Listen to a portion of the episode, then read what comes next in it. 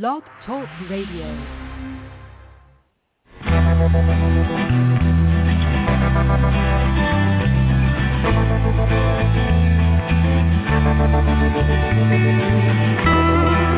through the pictures, what I've left behind. Here once again,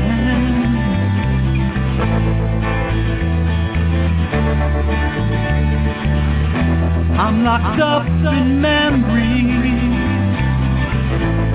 they all intertwine. The memories in in my mind, I know tomorrow, 'cause that dawn will come. You will never know just what you have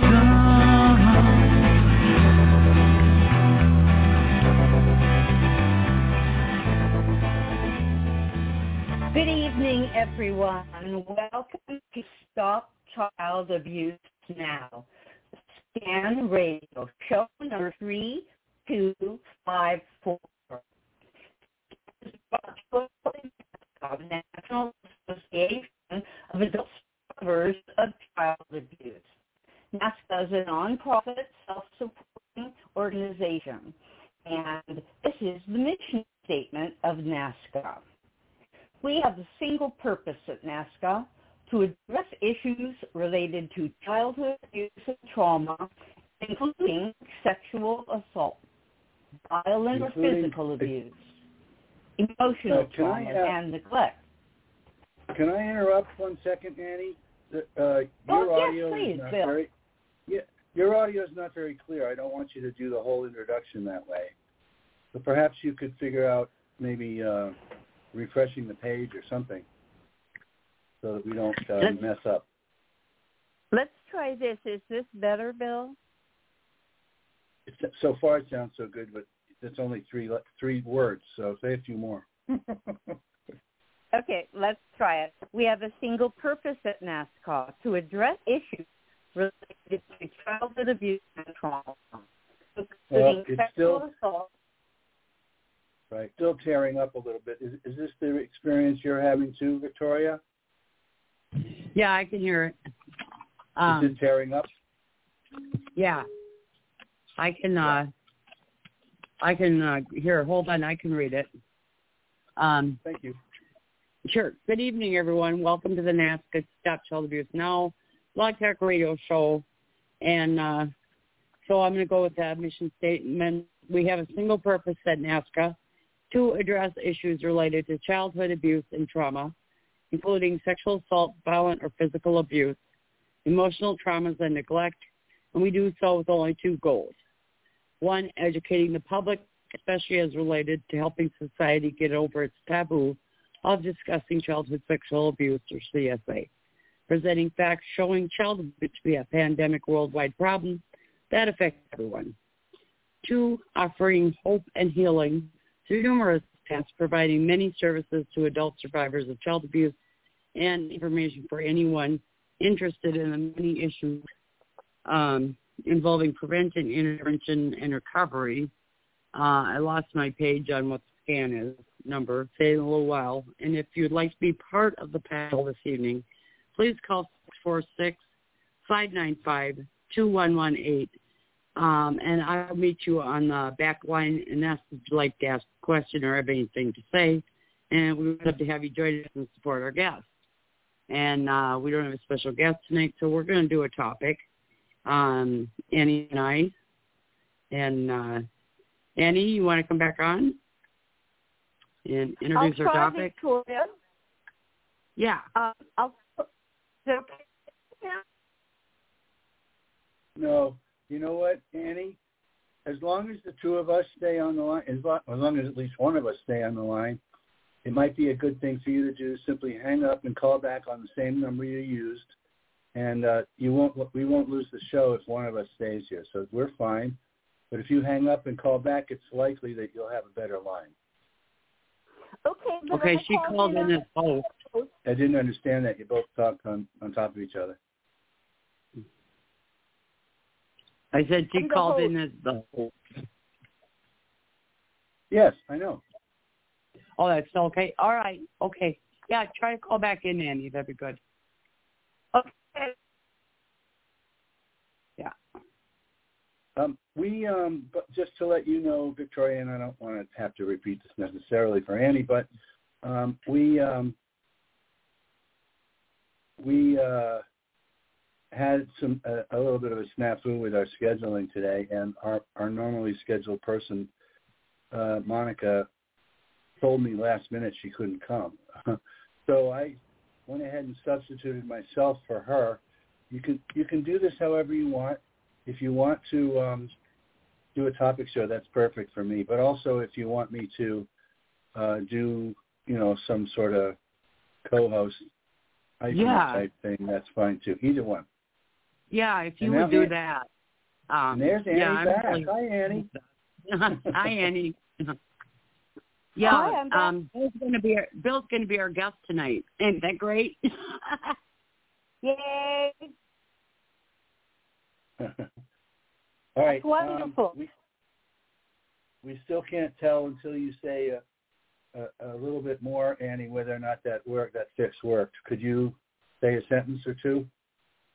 Sure, and I'm glad that you're here tonight, Bill. And I'm not sure what's going on, but um, it's not great.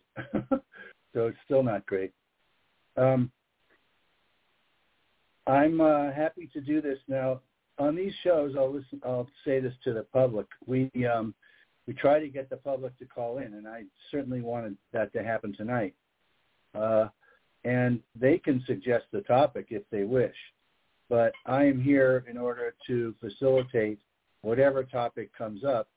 Uh, and I hope that there's some from an other from an outside source, you know, from the person that's listening. I, I'll just produce. Uh, I proceed the show by saying that um, I am the founder of NAASCA. Uh, I uh, founded it about, uh, what, uh, fifteen years ago, roughly. Um, and it's, be- it's become a quite a, quite a popular uh, place for people who are adult survivors of child abuse. And uh, it's a place for everybody. We hope that it's comfortable for everybody. Some people, uh, you know, they don't, it's not that you have to like it. Deliberately built so that it would appeal to the most, the broadest community, uh, including uh, every ethnic background, every financial background, every educational background, and p- political background, because none of those things matter to us. Only thing that we talk about, and this was uh, what was just read here in our mission statement, was the desire to um, Uh, to educate the public and to offer many tools and services to the uh, the newer or the current uh, adult survivor of child abuse who's identified and, and wants to be in recovery. We don't even promote any particular recovery. We promote all of the kinds of recovery, and there are many of them, uh, many tools and many paths, uh, and we allow a person to basically select the one that seems Uh, best for them to follow up on. So um, we have uh, a lot of services, big website at naasca dot org, N A A S C A dot org, which I'm still the um, webmaster for. And, all, and these fifteen years later, uh, it has proven that the original intent, which was to have a uh, organization Uh, a disorganized organization that appealed to the largest group of people who really needed this kind of help and this only. We don't care what kind of politics you're into. We don't care about what you think about outside issues. And by outside issues, I mean like gun control and abortion rights and, you know, um, the, the border and all that. None of that matters.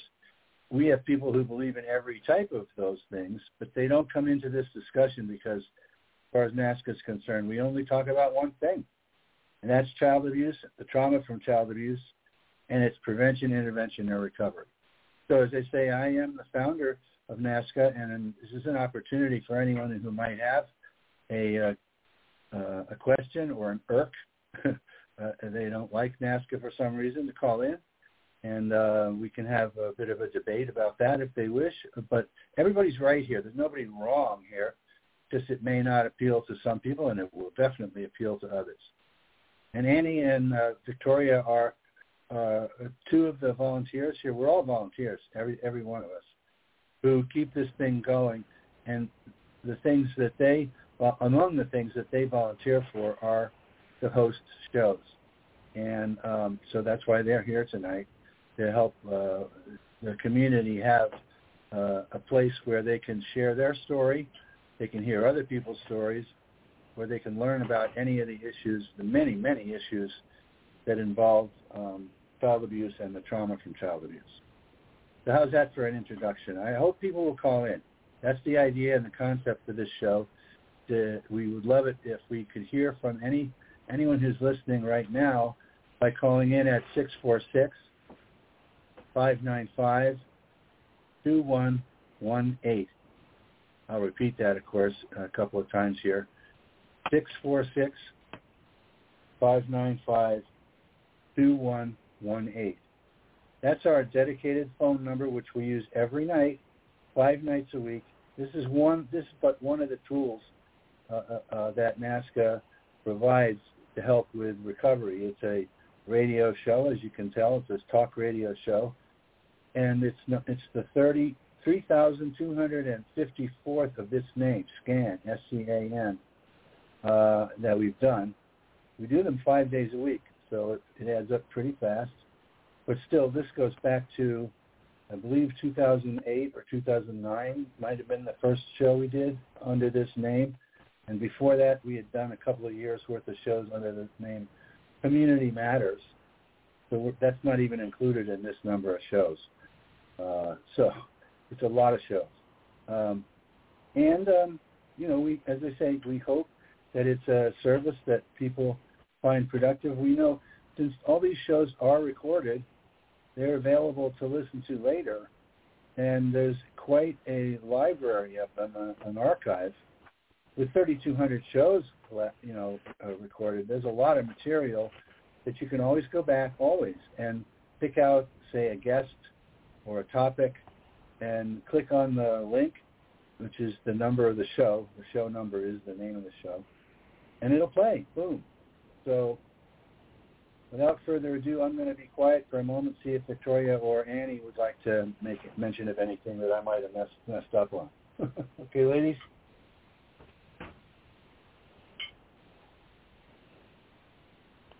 Well, I'll say hi again, and see how I'm sounding. Thank you for that intro. Do I sound better? Okay, well, you're welcome. Um, we're still having a little trouble with your mic. We can hear most of what you're saying, but um, some of it is uh, a little broken up and garbled. So mm-hmm.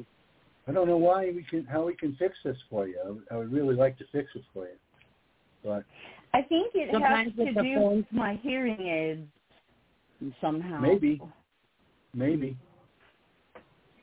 I don't know.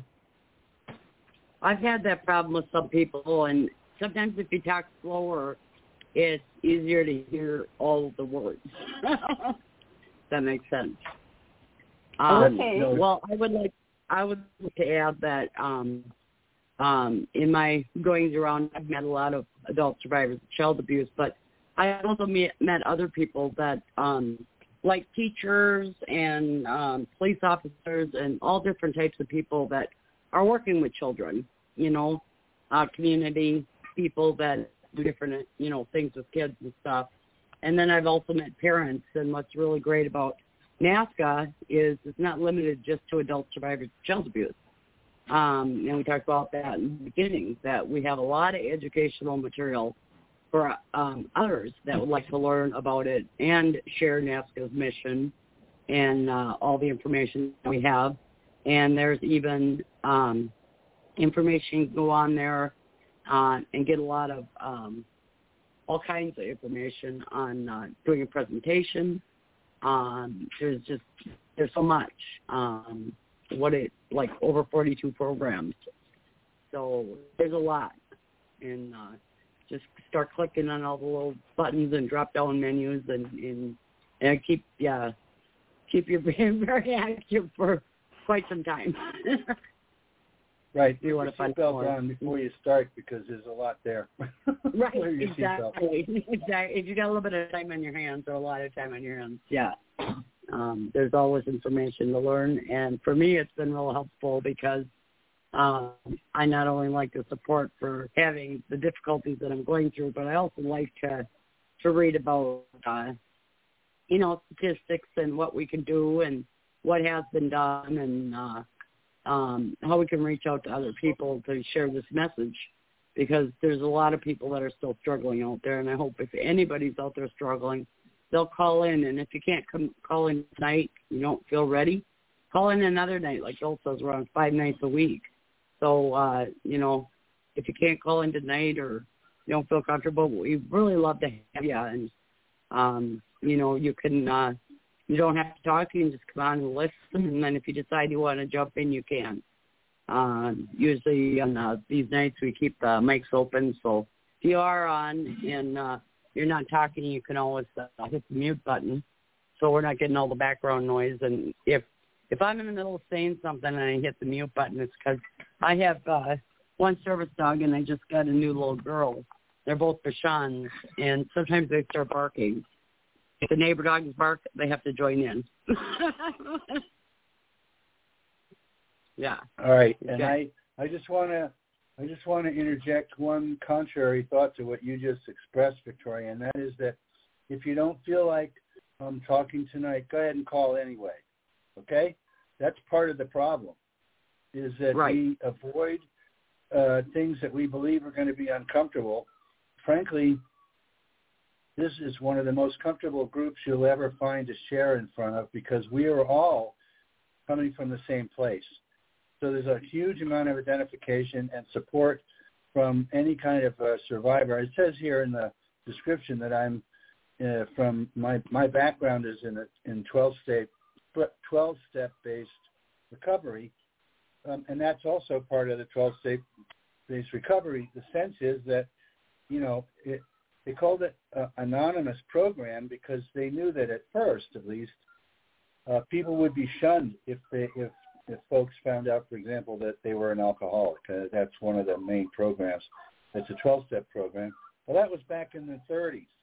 Today, it's not exactly the same, but there still are situations, and this is one of them, where if uh, you're keeping the secret of your child abuse story, Uh, you will be, you may, and certainly many of us experienced the reluctance to uh, open up about it because we believe that we'll be shunned by the community. And frankly, that used to be the case, no, no question. There are also people who uh, are, are certain that if they talk about the fact that they were abused as a child, then people will label them in different ways, uh, or that they may be found out, with quotes around it, by somebody who perpetrated uh, child abuse on them, and then they'll be uh, shunned in that community or by that person or punished by that person somehow. But anyway, here at NAASCA, we don't do that. And if you wish to, you can you can stay anonymous here. I just want to put that out too. If you call in and we ask you, hi, what's your name and where are you from? You can say, I'm from Virginia, but I don't want to say my name. And we go, okay, no problem, you know. Uh, It doesn't matter. In fact, you can change where you're from, too. You can say, I'm I'm Mary, and I'm from Maryland. Now, you might not you know, might, might not believe me if I say that, but it could be true. Right. Well, that's the other thing, too. You know, I my abuser was out there still when I started with NAASCA, and right. I changed my name. I eventually legally changed my name to Victoria. But whenever I did any kind of speaking, and whenever I came on any kind of radio shows, I went under the name of Victoria. So you have that option, too. You don't, you know, you can, as Bill said, you know, um, we just, we want you to be here with us. Um, you don't have to be alone anymore. All right. Well, um, thank you for that, Victoria. Um, we do want people who are listening to call in. This is a general topic show. We don't have a, a specific theme that we're going to insist on using tonight. It's up to you, frankly. Uh, we'll keep going with things that we that come to our mind but it's really meant to be a show that um, is is a general discussion show with with survivors and professionals, and uh, we'll field any topic that you want to bring up. And uh, please feel free to call in now. The number to dial is six four six, five nine five, two one one eight. six four six, five nine five, two one one eight. And uh, we'll take we'll take any calls that come in now. We're, there are three of us here. Annie, she's from Long Beach, California. Victoria, she's from Minnesota, uh, from the Twin Cities basic area. And I'm Bill, and I'm from Los Angeles, California. And the three of us are um, all survivors who um, ha- have told our stories here, uh, some of us many, no, all of us many times. And um, the thing about, you know, I'll just bring this up, the thing about telling your story is that uh, it loses its authority, its weight, its power over you as you begin to tell it. Maybe even from the first time you'll notice a difference. But the thing about telling your story is uh, also true is that most of us uh, were determined to keep it a secret. I think I, I think I thought I'd probably keep it a secret for the rest of my life when I was in my early twenties, shortly after I was, you know, struggling with the trauma that had that had come about because of the uh, the abuse when I was younger. I thought I'd never tell the story, and here I am. I'm actually seventy years old now. I don't know how many times I've told the story, but it's been, you know, uh, thousands, I'm sure, of times, a matter, matter of thousands now, uh, in different ways, sometimes short versions, sometimes little, you know, little vignettes, sometimes the whole story. I've spoken at a couple of conventions before and told the long, the long version, if you want. Um, and so the point is that the first time we tell our stories in an appropriate setting, which Victoria and Annie will tell you they believe this is, and so do I, um, because of the kind of support you'll get, you know, we will, um, if we know it's your first time telling your story, we'll be pretty quiet, frankly, give you the floor and let you uh, tell whatever versions of whatever parts of your story you want, and we may lead you gently through the story, but we're not going to insist you tell us any part of your story at, at all, any particular part. Um, but what, what what may happen, and it's I'm saying this because I've seen it over and over and over, there's a certain kind of an experience after telling your story for the first time that's extremely healthy. Um, and you're not finished just telling it the first time. But I often tell people that I believe we're, we are as sick as our secrets, And, and meaning that, you know, we're not going to recover until we give up our secrets. And this is the, the big secret of our life. Um, even from the very time you, you first tell it in an appropriate setting, you may feel a reaction that's a kind of a lifting of the weight that you may have been carrying around since your child abuse. Not completely lifted, but a little lifting. Of, you know, it's It's like uh, we're starting to feel it could make a difference. So the next time we tell our story, it may be that we uh, get to get a little more of the weight lifted and so forth. Eventually, depending on the person, we uh, tell the story enough or in the right kinds of places uh, where people respond gently to us and, and, and helpfully to us, that the story starts to have the tremendous impact we expect it's going to have when we tell our, when we tell it. It, it. It gets less and less and less and sort of lighter and lighter and lighter to carry. And we then start to tell our story for a different reason, because not because of the burden that it is for us, but because we know that there are many people out there, and I'm sure they're there tonight, who are hearing uh, this version of a show and are thinking, well, I got a story that I could tell someday. I sure hope I could find the ability to do so. And if if if if there if people are out there doing that like that, we want to sort of testify with, by telling our stories um, to give them courage to come forward someday, not necessarily now, but someday with their own story. And we and we tell them it will make a huge difference in your life to get on that healing journey, on that path. uh, as, again, as long as it's in a an appropriate space. For example, uh, with a therapist, uh, with a uh, tr- with the twelve-step program that I was in, I am in, uh, the uh, the radio show that we're on right now, where there are only people who are going to support you. Anything like that, anything that's an appropriate type sharing, um, you know, uh, will help a great deal to move you forward. Eventually, you'll feel catapulted into a new kind of sense of yourself. And, um, you know, isn't that what we all want? Don't we want to feel Definitely. better? Yeah. Uh, Bill, right. you know, you, you yeah. mentioned that uh, some people might be listening. Uh, Vinny's here, and we don't usually talk in the both on our own phones um, because it um, echoes pretty bad. And uh, he just had a question he wanted me to ask you. Um, is um, Was self-discipline um, difficult for you after being, like, uh, verbally, emotionally abused as a child? And and how do, if it was, um, how would somebody work through that? I wouldn't say it was self-discipline. I'd say it was being off course with the quality of my life. It wasn't about discipline so much as, um, you know, I made terrible, I made bad choices, thinking that they were going to help me deal with the feelings that I had in in uh, trauma.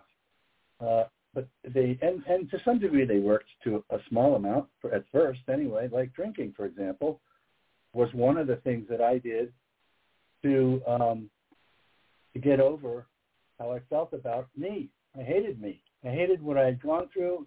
I hated the secret I was keeping. I hated that if I, that I supposed that if I spoke up about it, that people would judge me. And all these things put together were um, making me uh, select, you know, make decisions and choices that were inappropriate. So I don't think it was a matter of discipline so much as it was to um, learn you know, what was appropriate and not appropriate in kind of lifestyle. It took a while.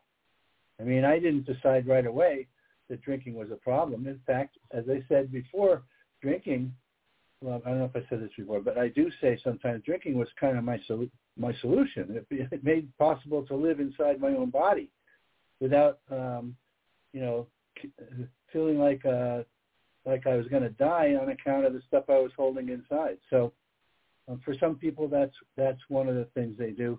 For other people, it's, um, you know, they have sort of psychological uh, quirks, not quirks, what do they call them? Um, mannerisms and so forth that they take on. And I mean, the decision, only once you decide, once you decide, and it's hard to decide, that you're going to be one way or another, can you make a mistake or not, keep on that straight and narrow path or not. And frankly, I was on an extremely straight and narrow path as a child. I was brought up extremely Catholic, and all of the rules of Catholicism were applied to our family and to me. And uh, I really resented that, to be honest. And I, you know, developed a, a, a kind of a, um, a rebellion against some of it. Uh, so, yeah, that was a decision. I decided to do something that was against the authority of the church or authority of I was brought up with or something like that. But um, I, I don't think of it in terms of having a problem with making decisions so much as having a problem avoiding the consequences of child abuse trauma.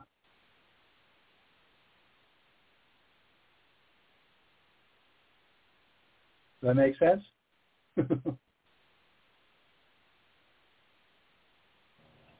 It makes sense to me, Bill. Thank you. You're welcome. Vinny, you know, I know Vinny, Annie, and if he wants to respond to me, he's perfectly uh, capable of doing that. He's sitting next to Victoria. They can just put the phone on, um, what do you call it? On, on um, geez, I can't think of the word. Speaker? Speakerphone. Thank you, sweetie pie. My my wife is here with me. uh, you can put yourself on speaker, and you can both be heard at, on the same phone if you wish. How about now? Can can you hear me better now? Uh, so far, um, yeah. I, Did you say something just then? I didn't hear the second thing you said.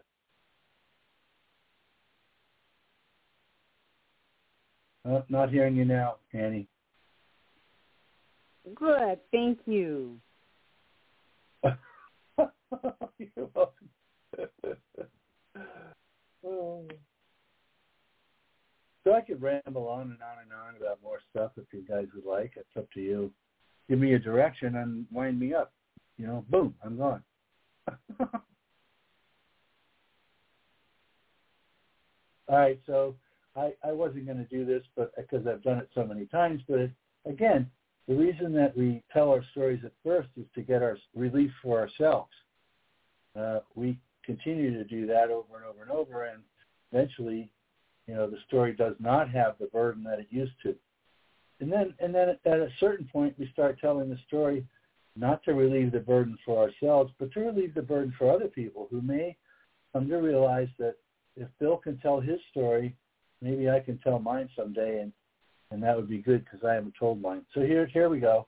I wasn't going to tell mine, but I'll just tell you the brief am- amount of t- amount of what I need to, to, to get you to know that in my case, um, the the abuse was the result of uh, of that Catholic upbringing, I guess, because I was in a community of Catholicism, if you want to call it that. And um, being a little boy, uh, I was apparently attractive to uh, priests and brothers who were pedophiles. Uh, I thought they were homosexuals, and I used that language until I got into recovery myself in my thirties, and I came to realize that not all priests are, are homosexuals, but some of them are pedophiles, and they could be they could be heterosexual pedophiles, but that's not how I related to it. So part of my shame was that, you know, I was uh, approached by priests and brothers who and uh, who um, apparently found me attractive as an eleven-year-old boy.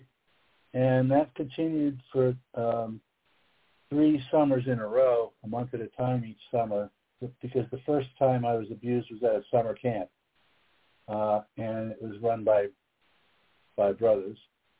And then I went to um, high school, and I was actually so interested in Catholicism that I thought I might want to be a priest, and I attended a minor seminary. Now, this was with Benedictine priests, which doesn't really matter who it was, but it was priests and monks.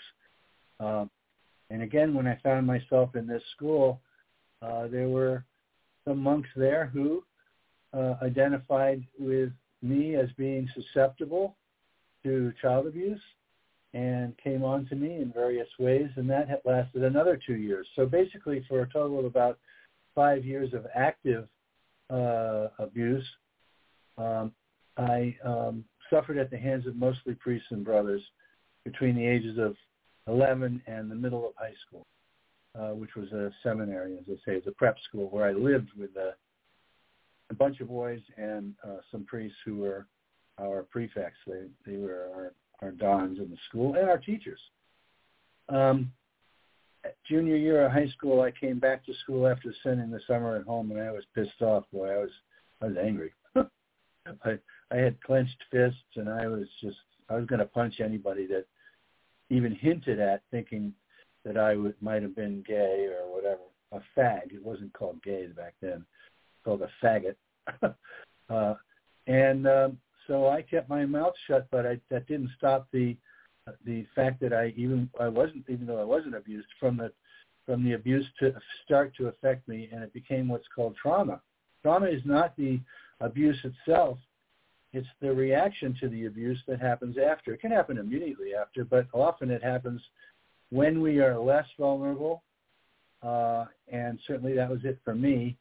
I I was um, I was uh, a uh, I was, I was a seminary student, as I say, but uh, that didn't make me less vulnerable. Uh, what made me less vulnerable was that I was angry. I, you could tell if you came approached me with any of these concepts of abusing uh, this young man. Now I was a young man. You were going to get punched out at least. so um, this um, in between these two experiences, the The school school experience, which was the second of the things in high school, and the uh, summer camp experiences were the first of the things that happened the three years before high school. Um, I was also taken on a trip, I call it a kidnapping. It lasted two or three weeks.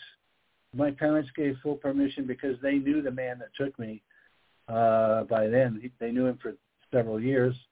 Um, and in a legitimate sense, he had uh, produced a number of pictures of not only myself, frankly, but my sister as well, who went to a, went to a sister camp, to the one that I went to.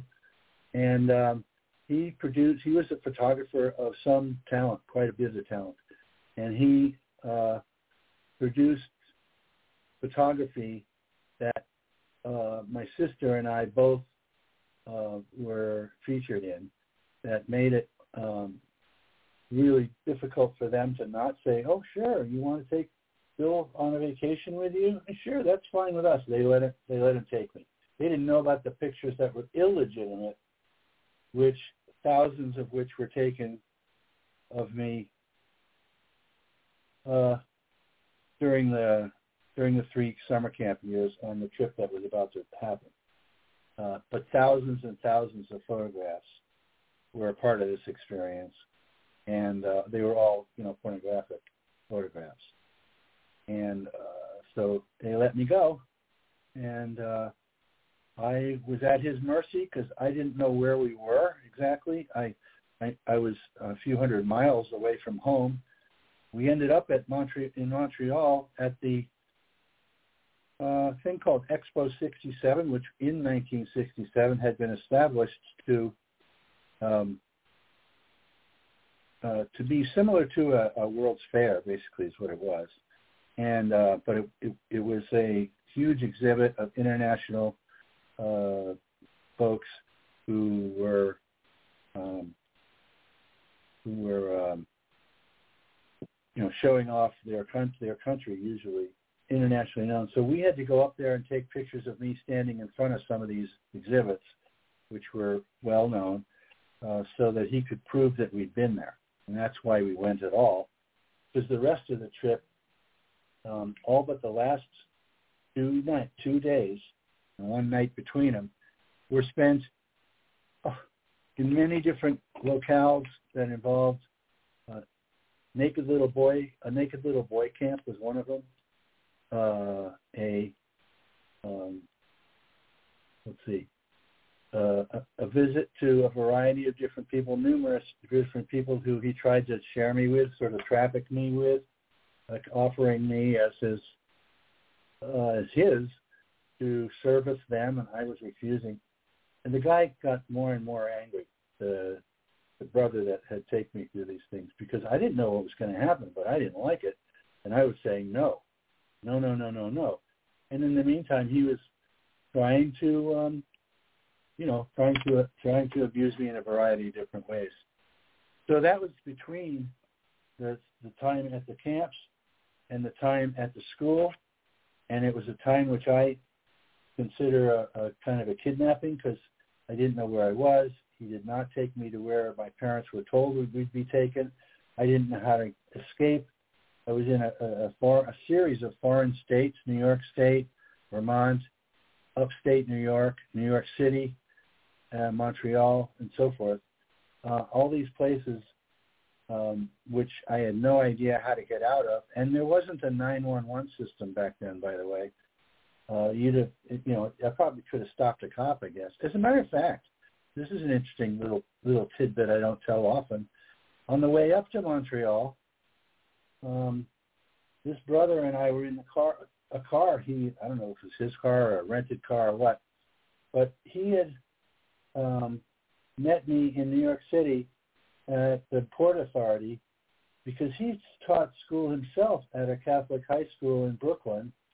Um, and so he had some kind of accommodations and space at a school, which he was going to be teaching at in three weeks or so. Uh, and he had a dark room there and all this camera equipment. As I say, he, he had been showing me the camera equipment all along. And make a long story short, on the way up to Montreal, we were pulled over in the middle of the night by a state trooper, a New York state trooper. Uh, and, the, and the state troopers are the ones that, you know, uh, that patrol the the um, freeways, we call them freeways here, the, thru- the thruways, the turnpikes back there. And they stopped him for speeding and pulled him over, and they, he showed him their his documents and stuff. And I was sitting there on the front seat, and I was just, I clammed up. I didn't know what I should do. But this guy was at the end of this sort of, as they say, kidnapping thing, and I didn't, I didn't realize it, but I'm sure if I had said something, the cop would have at least um, made him, uh, you know, examine the situation a lot closer. But he spoke to the guy for a few minutes, showed him some docu- who showed him some documents and so forth, warned him to slow down when we took away. And I don't remember how he explained me. Maybe I was his son or something. I don't know. But we got back on the road and went. We went up to Montreal, stayed one night in the car, uh, sleeping in the car, took pictures, came back down to New York City, put me on the bus in the Port Authority, and sent me home to Virginia where my family was living. And that was that. So there was this opportunity for me to, you know, f- uh, kind of flag down the, the state trooper, uh, but I didn't do it. So I came that close to being discovered, or he came that close to being discovered, but it didn't happen. I don't think he's ever been discovered. Um, and as a matter of fact, uh, I identified him to the authorities in Maryland, who in turn uh, got the assistance of the F B I, this is going back a few years, to look for him. And he, he had a He had a regular name, like an earthly name he was born with. That was not the same name that I knew him of. I knew him of a, a religious name.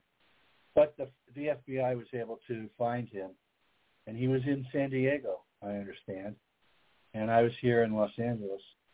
But they refused to extradite him, even though they talked to him at his door of his house, and he had a, he had married a, a woman, a wife. Um, Don't know anything else about him really personally, except that they had done what they call a door knock. He came to the door, and they explained why they were there, and uh, he backed off and closed the door, and that was that. They, they didn't have a warrant or anything, so he would have had to uh, acquiesce to inviting them in at that point. And when they explained this to the federal officers, explained this to the, the people from Maryland, the district attorney there decided that Um, she wasn't going to proceed with trying to bring him in because that they'd had a bad experience before when someone in their eighties uh, had had had a heart attack or nearly had a heart attack being extradited across the country to Maryland, and it was a, a big mess, and maybe lawsuits were involved. I don't know. But for, for that reason, they weren't willing to um, to do it with him. So Um, that's as close as I ever got to uh, to him, uh, and, and all these years later. And I I did sue uh, the church with for him, and for the other two. With the other case was with two specific priests that I knew for sure had molested me at Saint Vin- at the place I went to high school, Saint Vincent's, and um, Saint Vincent's priests. Uh, one had been deceased. The other was was uh, prevented from going off campus, if you will. Off the, you know, it was a big monastery, big arch abbey, with a with a college and a, a parish and our school and so forth. Um, they they stopped giving him blanket permission to go off campus by himself. He had to go with somebody else, another another priest, or to borrow Uh, vehicles from the uh, from the order. Again, uh, he was severely restricted, and since has passed himself. So, two out of the three, the two Benedictines are gone, uh, but there is a, a, a pending case, a long pending case with the Catholic Church for the two Benedictines and the one uh, brother from another organization, that Catholic organization that. I don't know if he's alive or not now, but it is part of the lawsuit. So three three men, and there were other men and brothers uh, and boys, older boys, who had to have been told by at least one of the priests, who came to me, uh, you know, looking for some kind of sexual flavor, favor when I was a freshman and sophomore in high school, um, and had to have been told. I didn't tell anybody except the one priest who promised that he would hear my confession, and I told him the whole story that I'm basically telling you, but in far more detail, um, and got that confession, got absolution, got uh, penance to say, Uh, got instructions on how to behave, so forth. And I thought, this was when I was a freshman in high school, just after the experience of being on the road with that brother. And I was really happy that somebody had, had started to provide me with sort of my healing journey that early, as was freshman in high school, uh, and, and did it in terms of the Catholic experience that I knew so well. Um, and I walked away from that thinking, you know, I was uh, I was on the right track now. But the man that I told the confession to um, himself was, to some degrees, um, a pedophile of his own, on his own, and was interested in not just me, I found out later, but others too. I basically told the wrong person. This is why I want people to understand it's important to tell in the right situation. Yeah, it's important to tell, but it's as important as anything else to tell in the right situation, because I did not. And I didn't know I was telling in the wrong uh, situation. But the fact that I did, you know, it cost me another fifteen years of time before I even began getting into recovery. Uh, you know, after I developed uh, bad habits, you know, bad addictions, uh, drug, drug drug addiction and alcohol addiction and and so forth, um, and I, you know, I made a mistake by telling the wrong person. It was it wasn't a deliberate mistake. I didn't even know it was a mistake. I didn't know anything about child abuse or the issues of child abuse at the time this was going on. Of course, nobody does. Not when you're that age. You know, you just know something's wrong. Uh, you may know that what's happening to you, if your story's a little different than mine. If your father's beating you or raping you, you know that's wrong. Uh, but it wasn't that, that wasn't the case with me. It was outside people who at first I thought had best intentions for me, like the story I just told about giving up my story to the priest. Uh, so, you know, it's it, each one of us is a little different, but um, it's it's still not our fault, no matter what. And this is something you learn at NAASCA. We will all tell you that the child who's involved in child abuse is the non-guilty party. They're the innocent party. Children are always innocent. The guilty party, the one that's responsible, the one that should feel the shame but doesn't, is the perpetrator. The perpetrators are older than us. They're, uh, you know, they're not children anymore. You know, children cannot form uh, the same kind of thinking capacity that you can later in life. Uh, as an adult, when you're an adult, you know you're responsible for what you do with a child, not the child, and uh, so you're always the one at fault, not the child. Uh, and you don't know this though. Maybe this is the first time you're hearing this on tonight's show, uh, and I hope so, because I want to give you, bring you at least a little freedom to uh, to, to allow yourself to understand that you are not Um, the big bad person that you may think you are. You're, you you were affected by uh, someone who's really sick, really badly sick, and criminal. These all these these things are criminal as well, uh, because there's no situation where any child, which is to say anybody under eighteen, can give permission to be uh, certainly to be sexually abused, sexually used, you know. All those acts are, are criminal. Every single one of them is a separate criminal act. Uh, and so I hope you can hear that, too, again tonight, and that you're learning at least one or two things as we go through this, this evening. So let me pause for a second get Victoria or Annie to speak up for a moment, and we'll see what they, if they come up with. Ladies? Hi. Good it's day. Annie. Yeah. Hi. Hi. I just, I wanted to comment a little bit from my experience, and that was that the the religion made it confusing for me because I believed in my religion totally, and it taught me that my dad was like right next to God. You know, I had to obey him and everything. Well, then he was, you know, molesting me. And so I was I was mentally torn by this, and I, I wondered if the the confusion with the religion happened to you too. Well, little Catholic boys are taught, and girls too, frankly, are taught that the priest is God. You know, the priest is like the leader yeah. of the community. My parents believed that totally. The priest, some of the priests, not the ones that molested me, but some of the priests that I was familiar with and was brought up around, you know, where they were regulars at our house too, and we were we were regular volunteers at their church.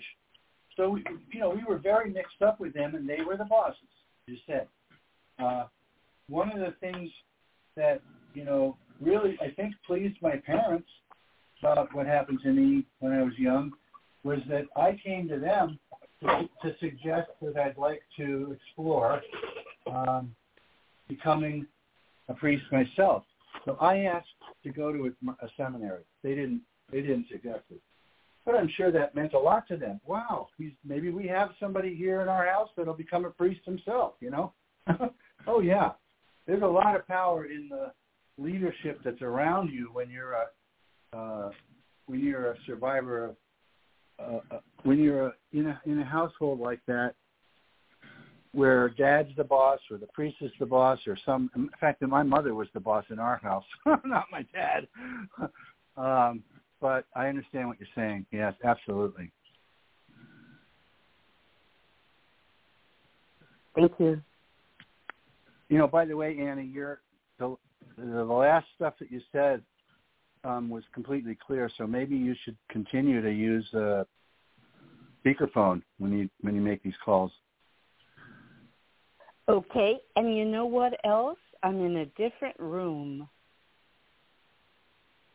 Maybe you need to do both. I don't know, but it's working. We'll work on it. Okay. Just so you know, Victoria stepped away for a little bit. Are we stuck with you? Yeah. I guess so. Oh, no. Oh, no. Yeah. Oh, no. Come on now.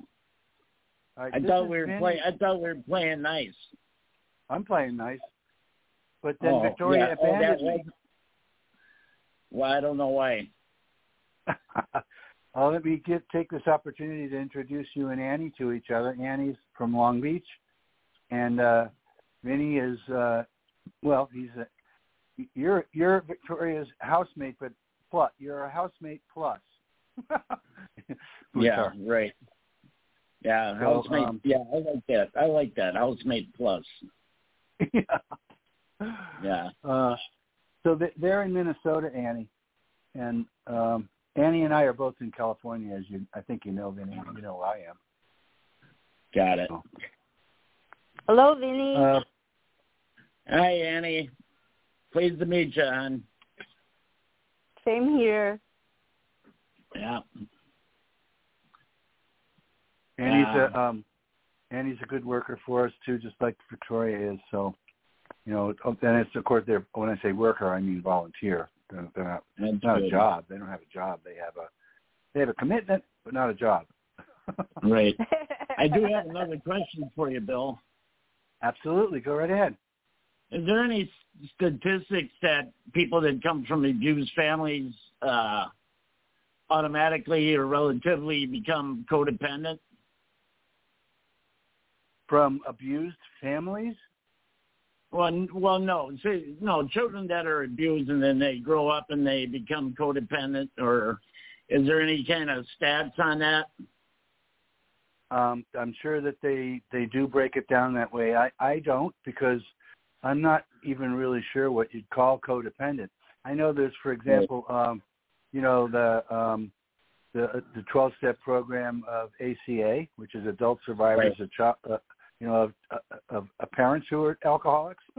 Right. Um, and you know, that certainly indicates some kind of ind- independency or interdependency or whatever. Um, right. But I don't. I mean, I'll tell you this. There is something called the uh, star. Not what's it called, Annie? The star. Not the star test. What's the test? Um, it's a ten-question test. It's a very simple test to take, and all of the uh, questions that are given are um, yes and no questions. The more yeses you answer, the more likely it is that you've been damaged through some kind of abuse, which has to do with, you know, with the question you're asking. So the questions are things like, has anyone in your family ever been in prison? You know, um, has has has your have your parents been divorced? Uh, how much, you know, it's questions like that. They're broad questions, and you simply answer yes or no. At the end of right.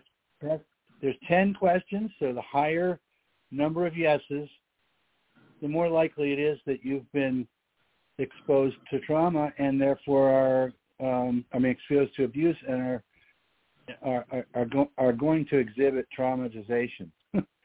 and uh, really, yeah, yeah. So this is what was the name of that test? Yeah, what's the name of that test, Annie? I'm trying to think of it. ACE, I think.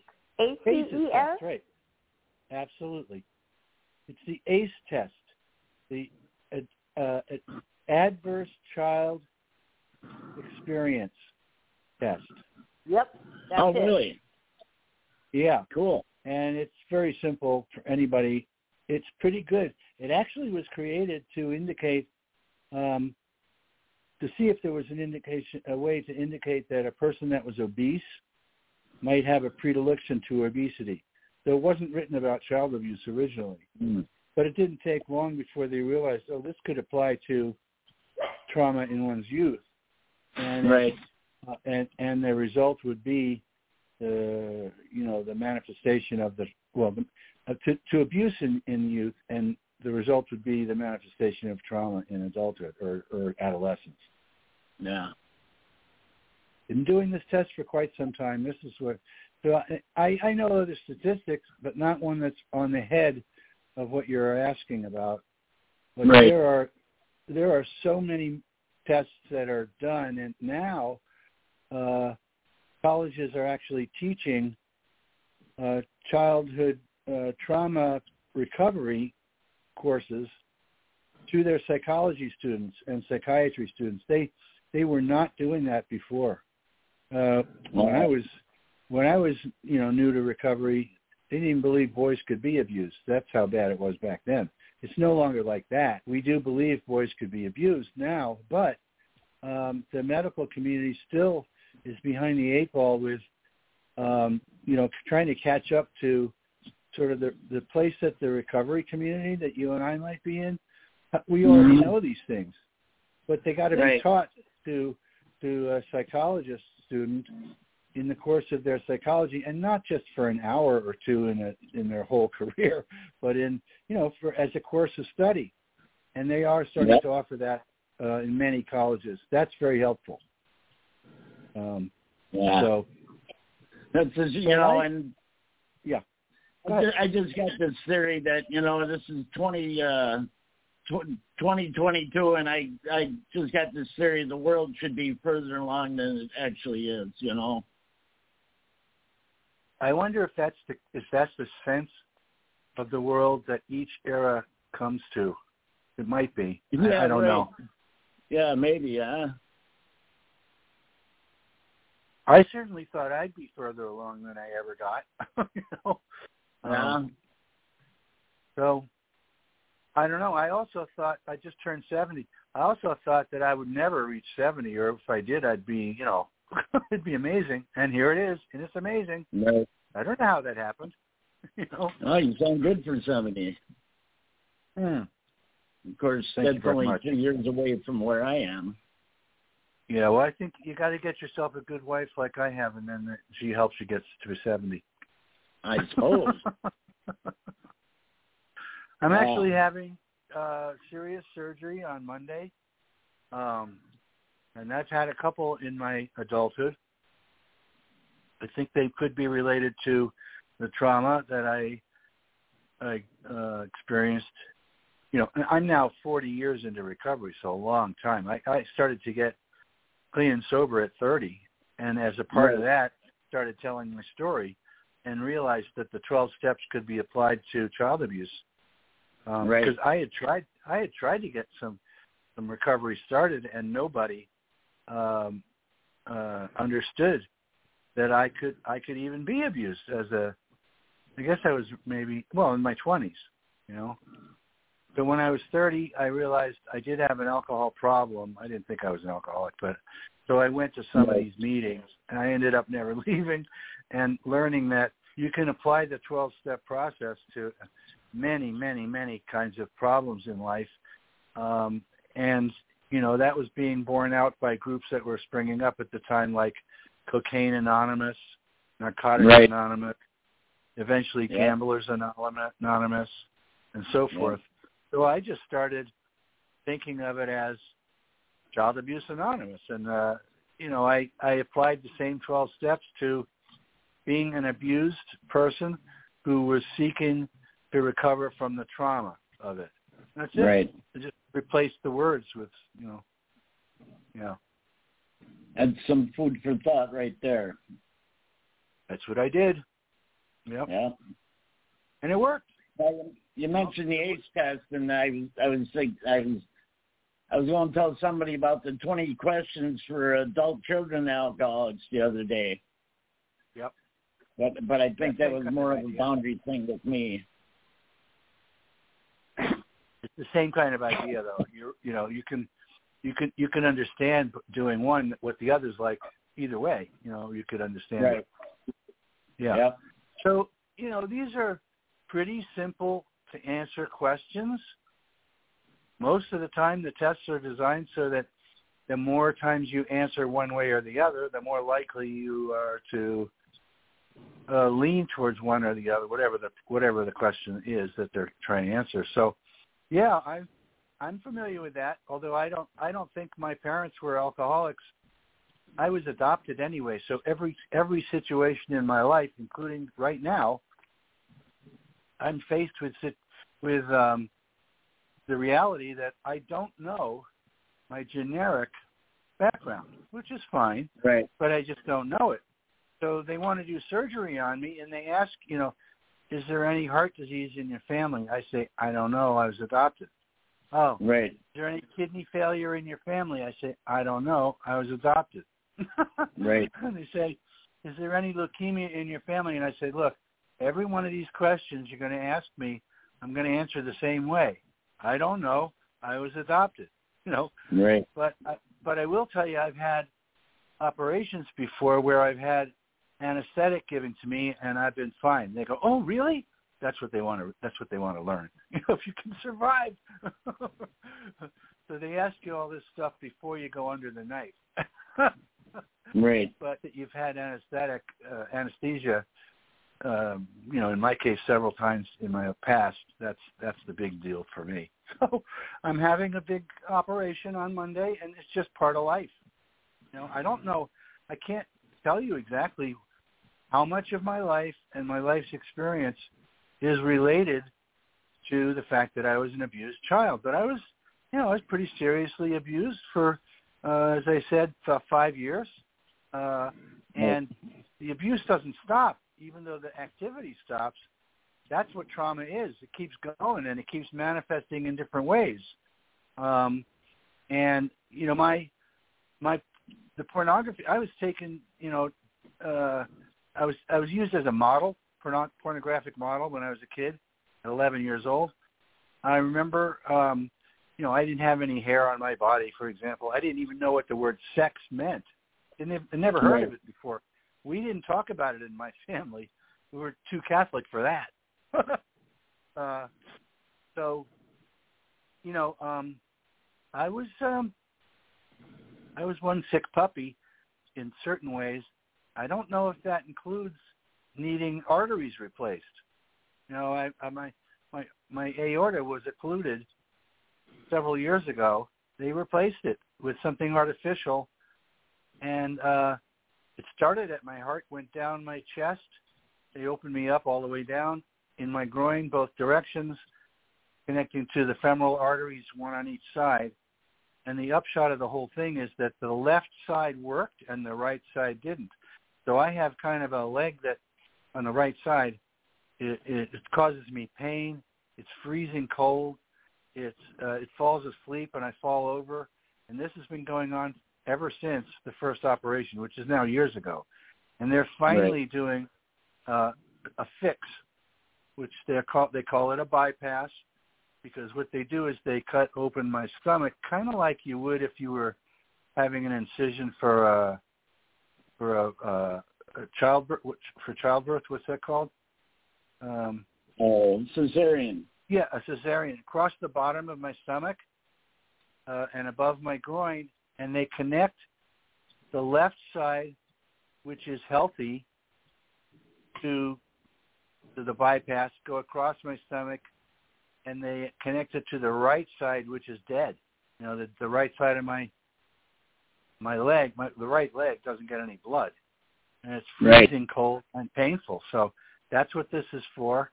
It's a major operation, but it's only a portion of the operation I had once before, which was, you know, even more major, but still they're similar. That's for the same kind of idea, the smaller uh, distances.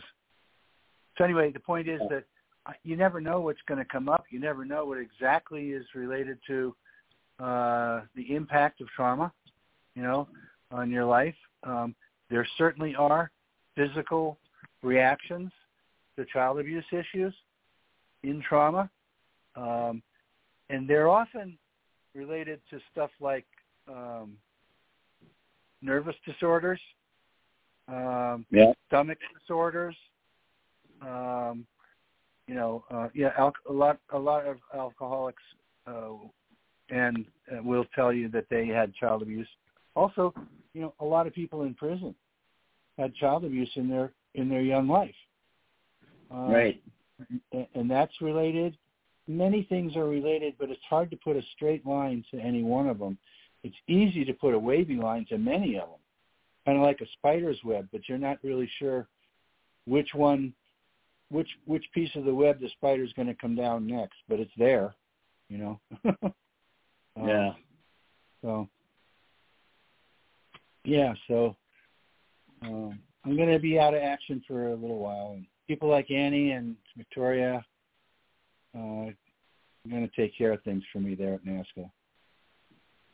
Well, that's good. Victoria uh, should have gotten her box of stuff today, did she? Uh, I didn't check the mailbox. I'm the guy that usually checks the mailbox. It should be a. Did you mail um, it? A U, Did you it mail it? Or U P S? Oh, U P S? U P S box. Yeah. All right. Well, I'll check. I'll check out front as soon as we get off the phone here.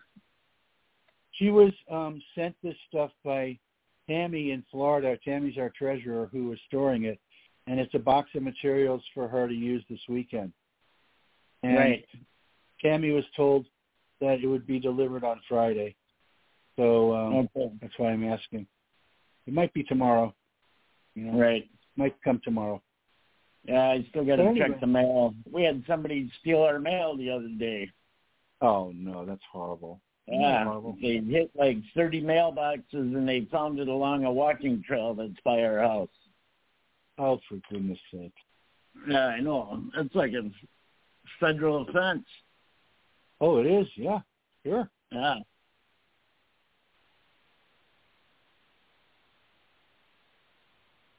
All right, well, um, Annie, you got any uh, anything you'd like to add or ask or whatever? Um, been listening, but I haven't really been coming up with questions. Um, That's because Vinny's so good at explaining himself. Yeah, right. That's right.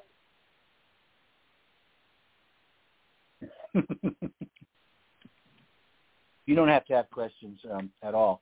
And nobody out there has to have questions at all either. But it's still, it would be a great idea if uh, we could get a caller or two to, to give us a jingle, just so we know that there, there are people out there listening. It feels a lot better when you know people are listening. They don't have to have a burning question, a burning desire to be on air. But let let me just tell them that I would feel great to see a, a phone line or two light up. And so please do call if you're listening. Uh, the number is always the same at this show, uh, five nights a week. It's six four six, five nine five, two one one eight. That's six four six, five nine five, two one one eight. That's our dedicated phone line. And as I say, it it it works for only for us. It's our it's uh, we own it, that number, um, and uh, it comes right into our studio, and uh, we can see it when it comes in, and we'd be delighted to help you get on the air and say hello. Six four six five nine five two one one eight. Right? But still no calls. I'm glad I'm not holding my breath, you know what I'm saying? Yeah, right. Then you'd be in the hospital sooner. Yeah. Yeah.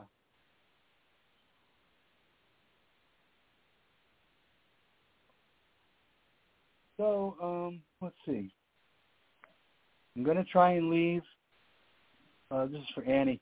I'm going to try and leave um, NAASCA in pretty good shape. Well, in, in as good a shape as I can.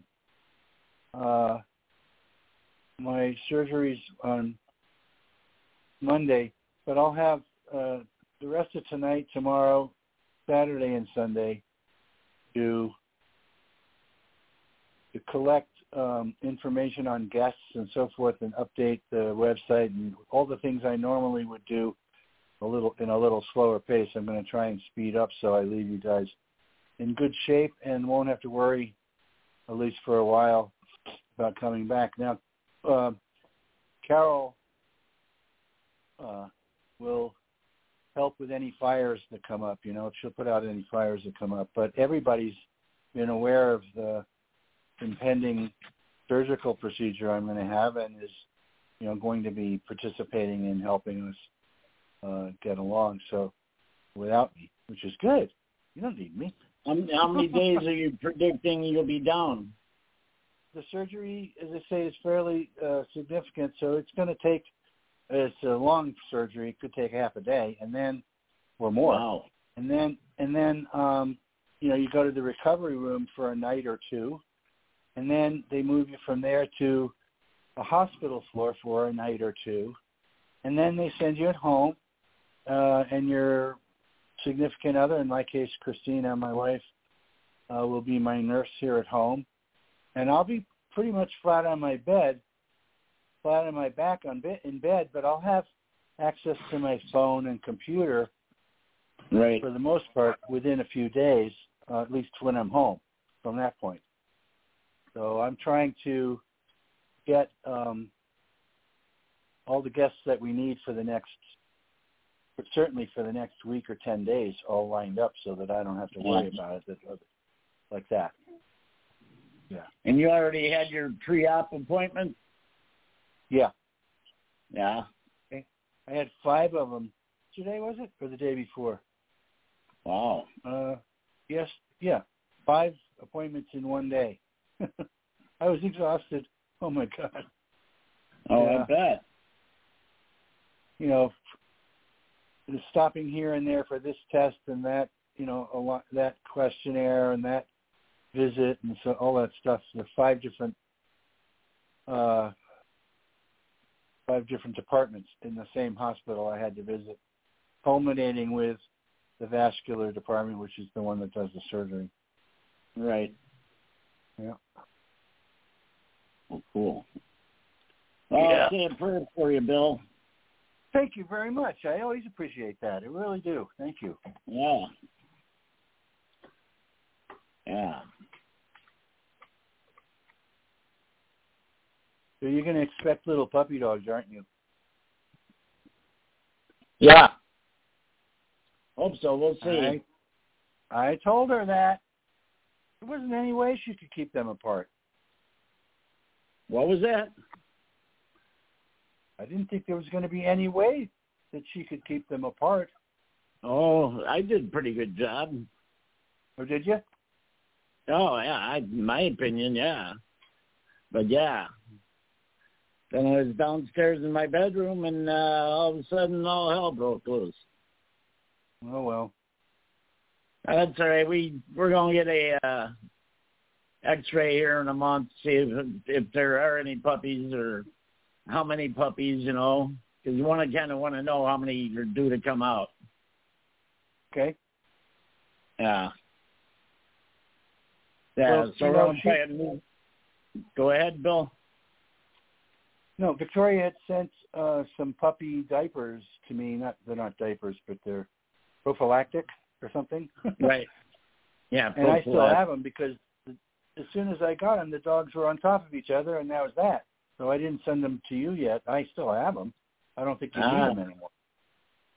No, not for this time around. Right. So that's why you never got them sent back to you. I don't know why, sure why did you send them to me to begin with. Yeah. It sure was a live and learn situation, though, I'll tell you that. Well, I thought our dogs were smarter. At least I thought the male dog was smarter, was smarter than that. But I um, I think the male dog just wants a female dog at a certain point, and that's that, you know? Yeah. But I'm sure that the puppies are, well, the reason to have the second dog of the same breed was eventually to breed them. It's just happening too soon, or sooner than you expected, right? right? Yeah. Yep, that's right. Well, yeah, that's okay. So, yeah, the, the same breed, uh, I'm sure that'll help. We'll see what happens when we talk to the vet. Right. Good. Well, enjoy the puppy dogs. Oh, I I, I I enjoy the two of them now. Yeah, I love animals. That's what yeah. I love. Well, I always tell Victoria our one dog is smarter than the both of us put together. Well, I don't find that surprising. Oops. Oh, thank. Oh, ouch. Ouch, that hurt. Oh, wow. Yeah. Well, I, I have known some pretty smart dogs, though, in my day. They are pretty yeah. smart. And they get everything they want. Here's the thing, Vinny, without ever saying a word. They get everything they want. They get completely taken care of. Yep. That's for sure. Yeah, this puppy's amazing. Boy, what a snuggler she is. Comes up, oh. puts her head on my shoulder, and like, ah. Oh, you gotta love that. Oh, I know, I do, I do. Yeah, sure. Yeah. So, what time do you guys start closing your show here? Uh, the show's over at six thirty my time, so that's uh, eight thirty. No, night time. Yeah, eight thirty your time. Yeah. Central time. Uh, so, just a few minutes from now. We can stop any time we want. It's up to us. I'm not hearing anything from Annie or Victoria, so. Oh, well, Victoria might check in there. She uh, she went to the little girl's room just there. Okay. I'm still here, Bill.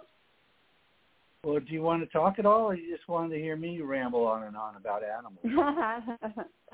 I will tell a dog tale, since we're talking about the dogs. I was gone okay. for two weeks from my Chihuahua, and now she won't right. speak to me. Really? Oh, yeah. She's pissed off. Yep. Yeah. Dogs are like that. Sure. That serves you right. I am. Yeah, two weeks. It's hard, though. I was looking forward to the reunion. Yeah, two weeks is a long time in dog years. Yeah, I know it was. Next time I'll take her with me to to my brother because she can see her parents. My brother has her parents.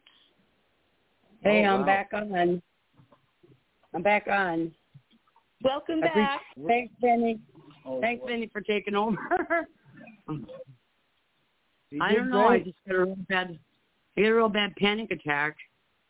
I think it was I was talking about uh, remembering back when I had to go by a different name just to talk about my abuse, you know. Uh, and all of a sudden, it's just overwhelming. No problem. Feeling came over me, and I just, yeah, I had to get outside, get air, and walk around, and ask me to cover for me. Appreciate it. Thanks, Vinny.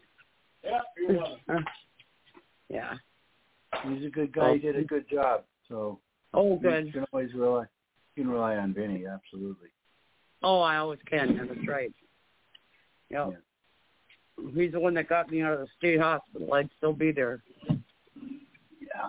Wow. Isn't that something? Yep. Yep.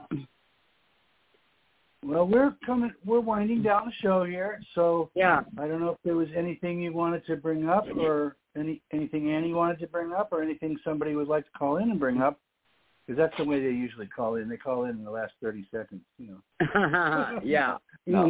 Okay. But to, just to make you guys aware that are listening and those that are on the line with me, we're we're coming down the pike here at the out of, this is about out of time. So, I was glad to hear part of your story, Bill. Oh, my privilege. You can ask me anytime privately too. I'll tell you anything you want to know anytime. Okay. There you go. Got it. All right. Be well, Vinny, and thank you again for assisting tonight. Oh, you're welcome.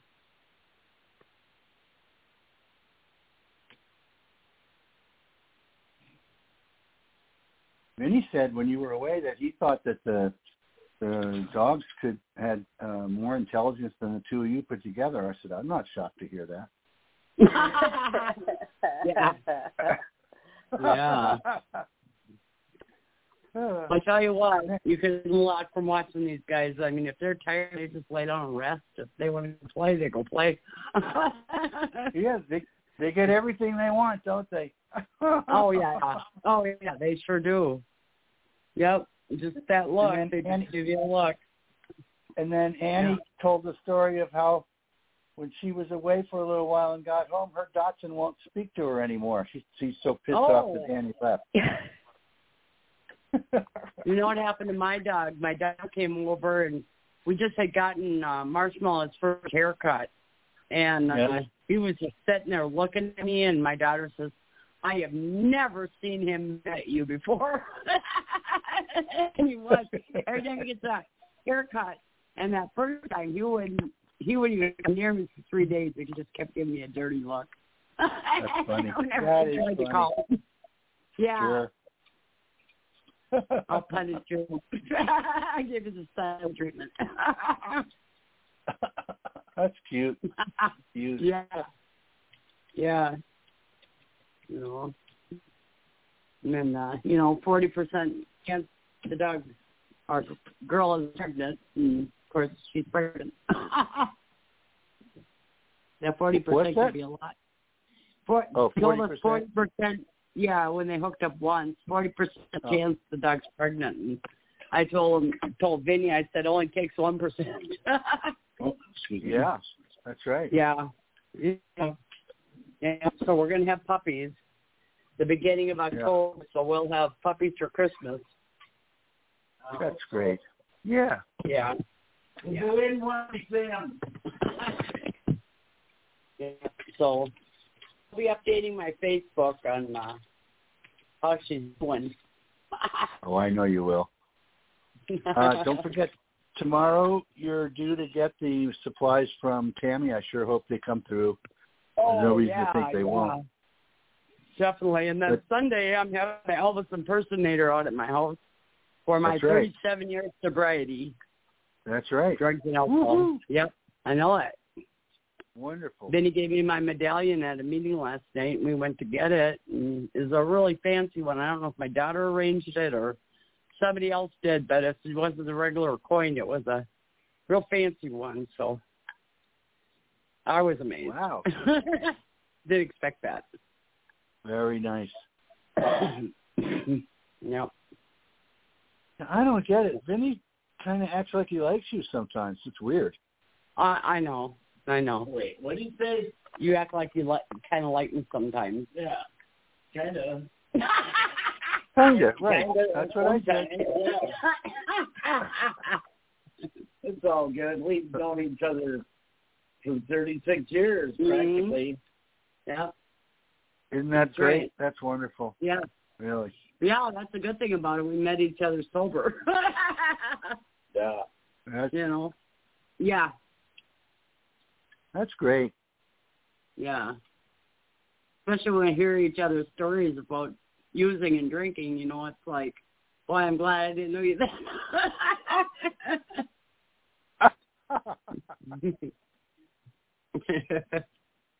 All right, yeah, they used to have a place. They used to have a place called The Alternative where you could go dancing. It was a non-alcoholic bar out here, and it was just really a lot of fun. Tons of people went. Yeah. Great. That's where you met? Yep. Yeah. Well, we kind of met at the oh. club, but we'd go out dancing all the time, yeah. Uh-huh. Very neat. Oh, we only got three minutes left, huh? Probably less than yeah. that. Yeah. Okay, well. That's well, what I was going to say. How do you, how do you want me to wrap up? It's up to you. Um, however you want. You got your. Well, I can be quiet. You can wrap up. No, you go ahead. If you would. All right. We didn't get any uh, callers tonight, which is, you know, it's a little um, disconcerting just because we used to get like five callers on one of these phone calls uh, on yeah. a regular basis. But anyway, um, this show will now go into the archives. It'll be available within a half an hour or so, roughly. We don't know exactly, but it takes just a little while. Uh, and uh, from then on, it becomes a part of the history of the NAASCA organization and, you know, a, an additional archives piece.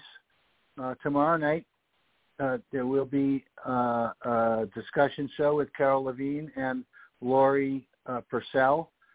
Uh, they're gonna uh, they're gonna lead that show tomorrow night, and then uh, Monday, Tuesday, Wednesday, Thursday, Friday, we plan to have guests all the whole the whole week. Um, and uh, and we're working on the following week because I want to leave you guys with, uh, you know, a full cadre of guests and so forth and shows that are all taken care of. So uh, that's that's my goal for the next couple of days. On Friday nights, which is tomorrow night, I generally do update the following week, uh, and that's what I'll do t- as well uh, tomorrow night. And so over the weekend, you'll see the current group of shows that are planned. And as far as I can tell right now, there won't be any that are not yet booked for the following week. So Christina's um, here going to take care of me when I get back from the hospital, so you can always call her or me. Uh, and Carol is going to, you know, put any put any wildfires out that, are, that need to happen while I'm gone, too. She, she, she, she knows this is all happening. And, all right. So thank you very much, ladies. And um, hey. anytime you want, we can play the music and get out of here.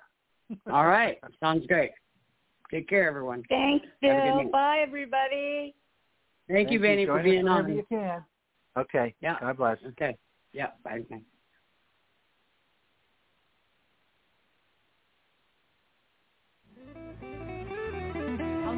Tomorrow, 'cause that dawn will